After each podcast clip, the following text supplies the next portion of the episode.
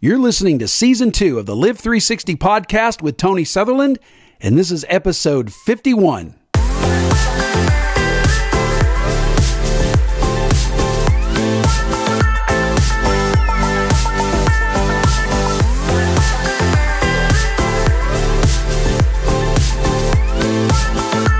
All right, guys, let's jump into part two of things about my dad. As I mentioned last week, my dad recently passed away from complications to COVID. By the time you're listening to this podcast, it'll be a little over three weeks. Um, but rather than pull a podcast out that has no relevance, I just thought about sharing with you right where I am.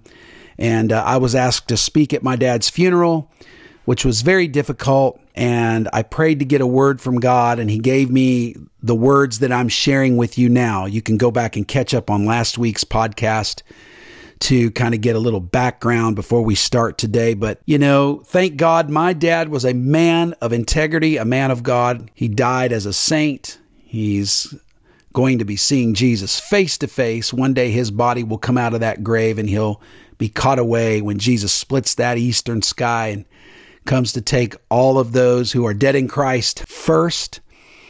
My dad will be one of those. And uh, it was a wonderful, beautiful funeral. He was honored at Chattanooga National Cemetery.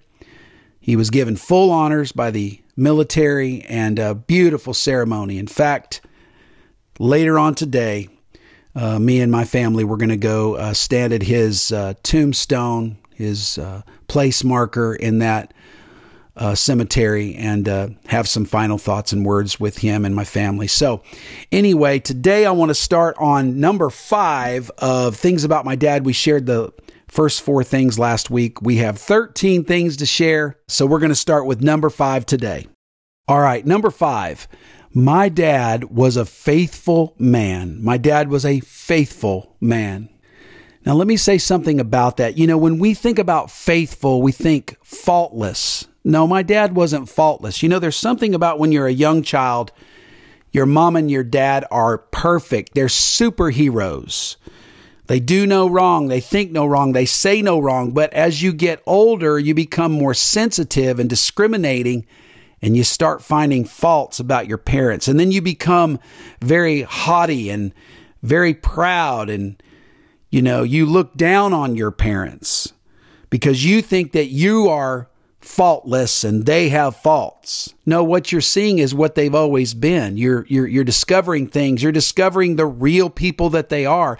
And for a season a lot of teenagers will disconnect and become disappointed and disillusioned with their parents because these people that they admired and worshiped and adored have some spots on them and you see them and it's easy to write your parents off until later in life when you start discovering that you're a faulty parent but my dad was a faithful man, and I say all that to, to say this you can be faithful and still have faults.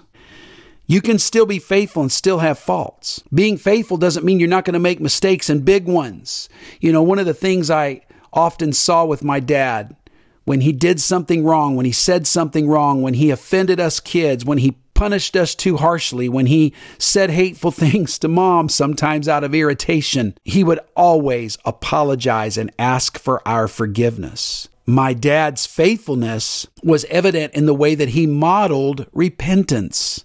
He really did model godly remorse for his faults and he modeled repentance. He would apologize. My dad was a faithful man. He was faithful to my mother. He was faithful to us kids. He did everything he could to provide for us and show us that we meant something to him, that we were important. You know, love looks like something. Love looks like paying college bills. Love looks like working hard to provide for your family. Love looks like fixing cars and love looks like painting porches. My dad did all of that. He showed faithfulness to God. He showed faithfulness to his marriage. He showed faithfulness to us kids. And I'm grateful that my dad was a faithful man. All right, number six.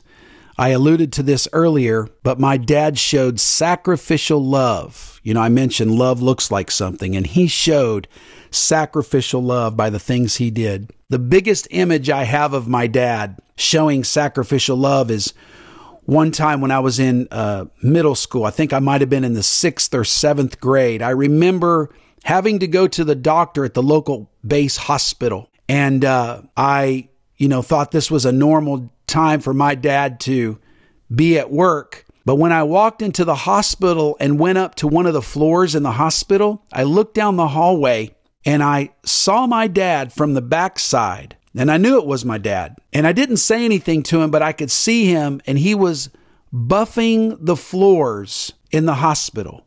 And I thought to myself, why is dad buffing the floors? Why why isn't he at work in his office?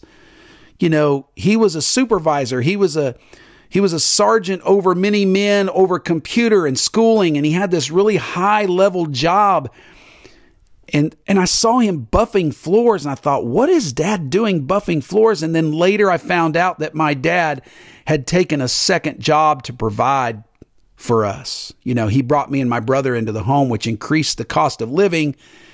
And uh, my dad was not too high not too proud to be a janitor in a hospital. He was a high ranking person in the military but there he was, buffing the floors. And I'm not making light or low of people that serve as janitors and custodians. They're some of the most important people in, an, in a building. You know, if you want access, you better make friends with the custodian because he has the keys to everything. And he has the knowledge of the air conditioner and the lights and everything that goes on with that building's facilities. You, you, you better honor and, and show some respect to your custodians. But my dad was working a job. And many people would think that serving as a janitor and buffing floors is beneath them, but not my dad. My dad showed sacrificial love, working that extra job. And I saw it, I watched it. And he doesn't even know I saw him because I don't know that it, he would have wanted me to see him. He just wanted to do it quietly without announcement. He never, never told us kids that he had a second job, ever. But he did it out of a heart to serve. I'm so thankful that my dad showed sacrificial love. And that's what Jesus did. Jesus sacrificed his life.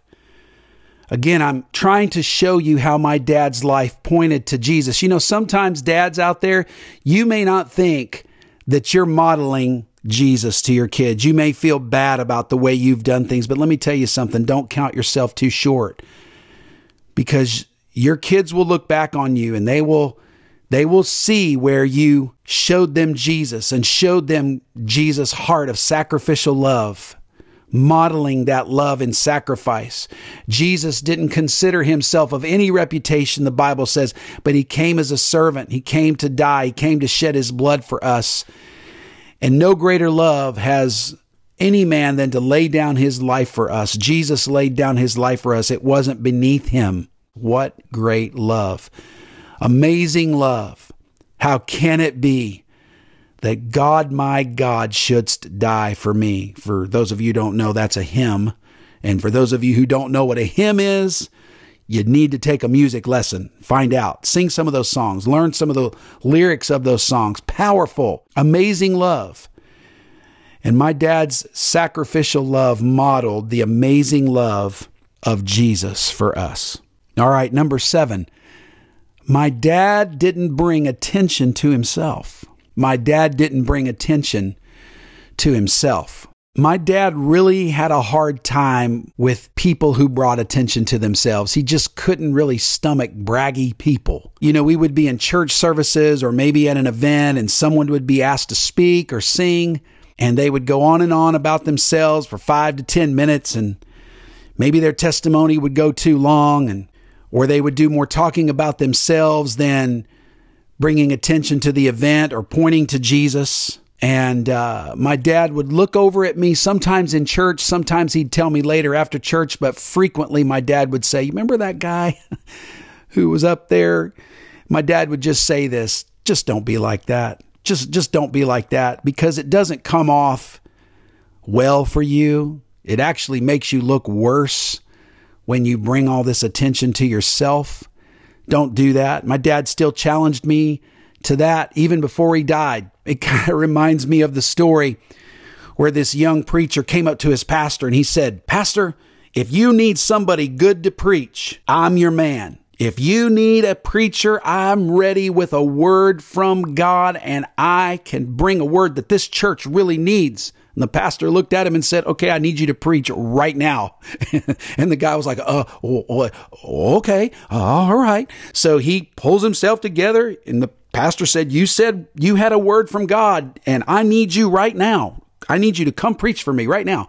So the guy grabbed his Bible and he got up there and he just got real cocky all of a sudden and he just started bragging and talking about himself and he went from one scripture to the next and the more he spoke the more he tripped over himself and he just floundered and was falling apart and didn't know where he was and forgot his message and forgot his scriptures and he really just made a huge mess of it. Got up there and just tripped over himself and made a fool of himself. But then by the end of his message he looked totally dejected he looked totally defeated, head hanging down, sulking his shoulders. He walked off the platform in humiliation. And this old codger on the front row grabbed him and pulled him over and put his arm around him and said, Son, if you'd have walked up there like you came down from there, you'd have came down from there like you walked up there. My dad just couldn't stomach people who stepped up with a braggy, cocky, arrogant attitude. My dad always taught us boys to not bring attention to ourselves. And, you know, my dad lived that not just on the platform, but off the platform. My dad was a minister, a teacher. He was always involved in church. He was a, a deacon and boards of churches. My dad had some pretty important responsibilities in church and ministry and in the Air Force, but he never brought attention to himself. He was always uncomfortable about that. And he changed the subject really quick when he came up in the conversation.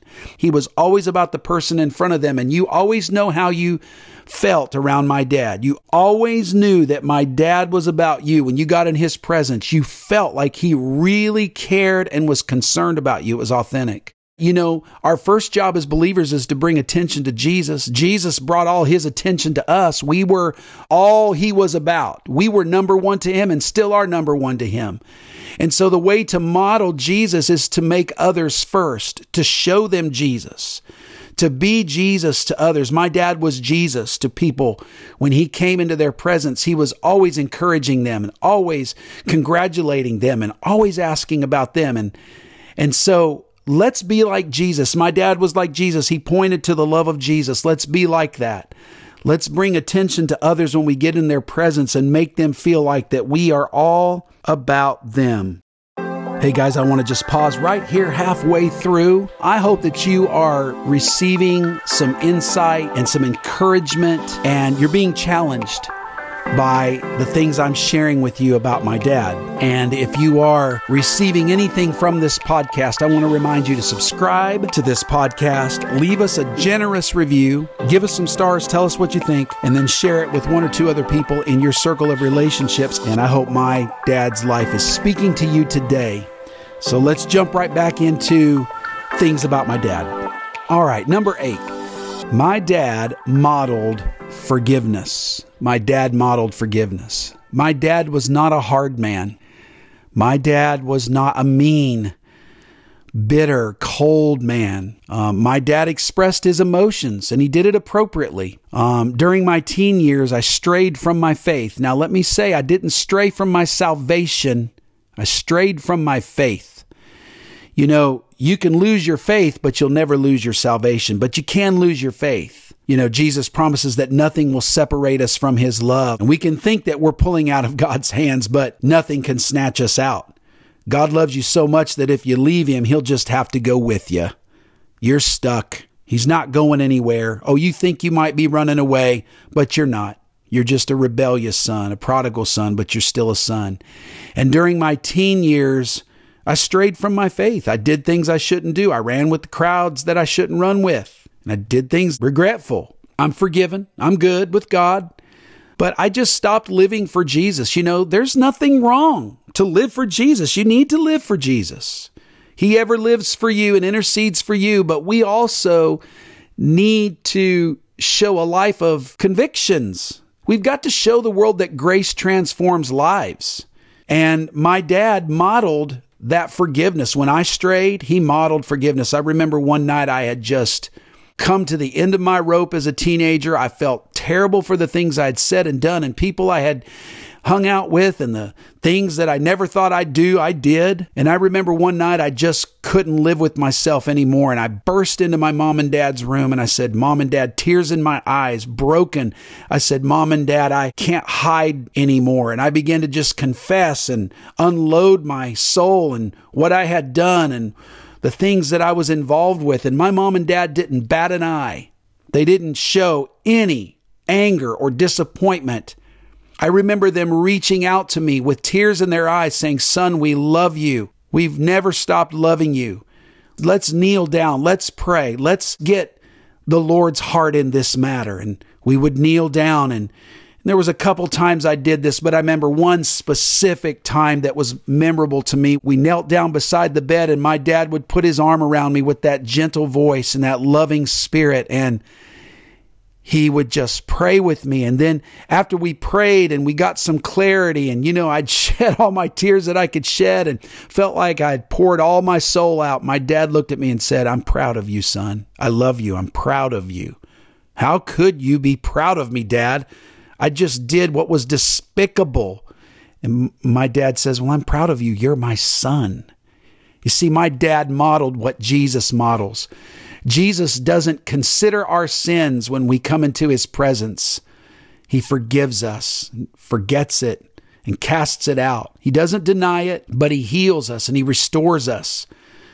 And my dad modeled that same forgiveness. I'm so thankful. My dad could have said, I'm done with you. You are a rebellious son. We've done all these things for you and, and you have spat in our face and you have rejected us. My dad did not do that. My dad forgave me and loved me and told me he was proud of me. My father saw something in me that I couldn't see at the time. He he saw what I'm doing now. He saw what I would become. He knew that my path was destined for greatness and so he he forgave and he loved and he saw me as a child of the living God. He saw me in Christ. He was like that father who came out on the the edge of his property and saw that son walking down the road and he ran to him and put his arms around him and hugged him and kissed him and said, My son who was lost is now found. And that's what my dad did. He modeled that forgiveness for me. And uh, so thankful that my dad showed the love of Jesus to me in my worst moments. All right, number nine, my dad was proud of me. I just alluded to that. I just said that he said he was proud of me when I didn't deserve for him to be proud of me. My dad was proud of me until the day he died. My mom told me several times how proud he was of me.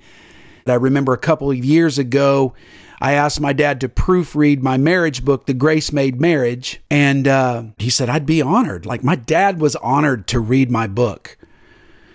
And uh, I gave it to him. My dad was very thorough. That's why I asked him to do it.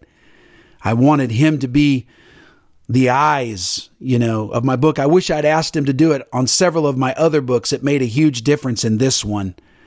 Um, but my dad was also a husband, and I wanted the dad that I looked up to to be the one that read my book on marriage. My dad was married to my mom for 56 years before he passed. That's a man who knows a little bit about marriage. And my dad had celebrated their 50th wedding anniversary prior to the reading of my book. And I thought, what a better person to read a book on marriage than my dad. And finally, the day came, he said, Tony, I'm done reading your book. I'd like to have a time to share some things with you. And I thought, wow, okay. So drove down to Cleveland, Tennessee, a couple hours from where I am, met him out for lunch. He brought the manuscript in his hands and he sat down at the table and he said, Tony, I am so proud of you and was so honored to proof this book. And then he said this He said, Tony, as I read this book, I wish that I would have applied some of these things in my own marriage. Man, you talk about humbled in a moment that my dad would read something that I wrote that would still speak to him. That that shared more with me about my dad than him just proofreading and having the thorough eyes to check things and attention to detail as my dad had. But for him to open up his heart and say that what I wrote in my book really spoke to him and challenged him. My dad's humility was coming through as it always had. These are things I think of these days preceding my dad's funeral the things that still speak to me about not being too proud to show where you fail.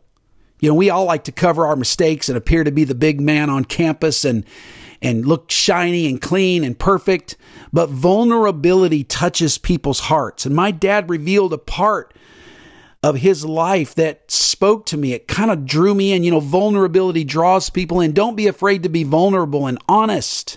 I say a lot of times we just all need to have a big glass of honesty sometimes. Honesty with ourselves, honesty with our spouses, honesty with our kids. To be truthful appropriately, you don't want to open up the closet and let all your skeletons out.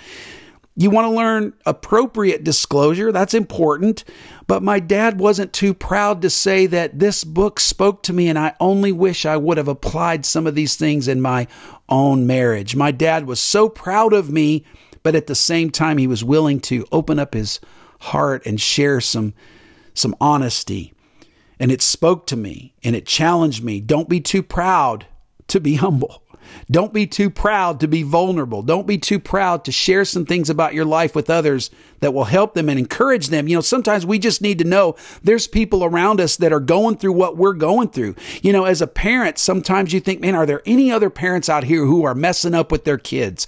Are there any other married couples out here who are struggling in their marriage? Is there anybody else out there that's suffering from bad decisions? And is there anyone else out there that is struggling in their finances and their emotions and w- their ministry, whatever it is? We need people around us that can be honest and vulnerable. And my dad's vulnerability taught me, even in his later years in life, that you're never too old and never too accomplished and never too austere to show some vulnerability and open up your heart to encourage people because in our vulnerability, we can greatly encourage and inspire others. Man, that is all the time we have. And I really hope this podcast has encouraged you and blessed you. And if it has, I want to remind you to subscribe to the podcast, leave us a generous review, give us some stars, and tell us what you think. And share this with one or two other people in your circle of relationships who need to hear what you're hearing today. Hey, I'll be back again next week with part three things about my dad. And until then, we'll see you.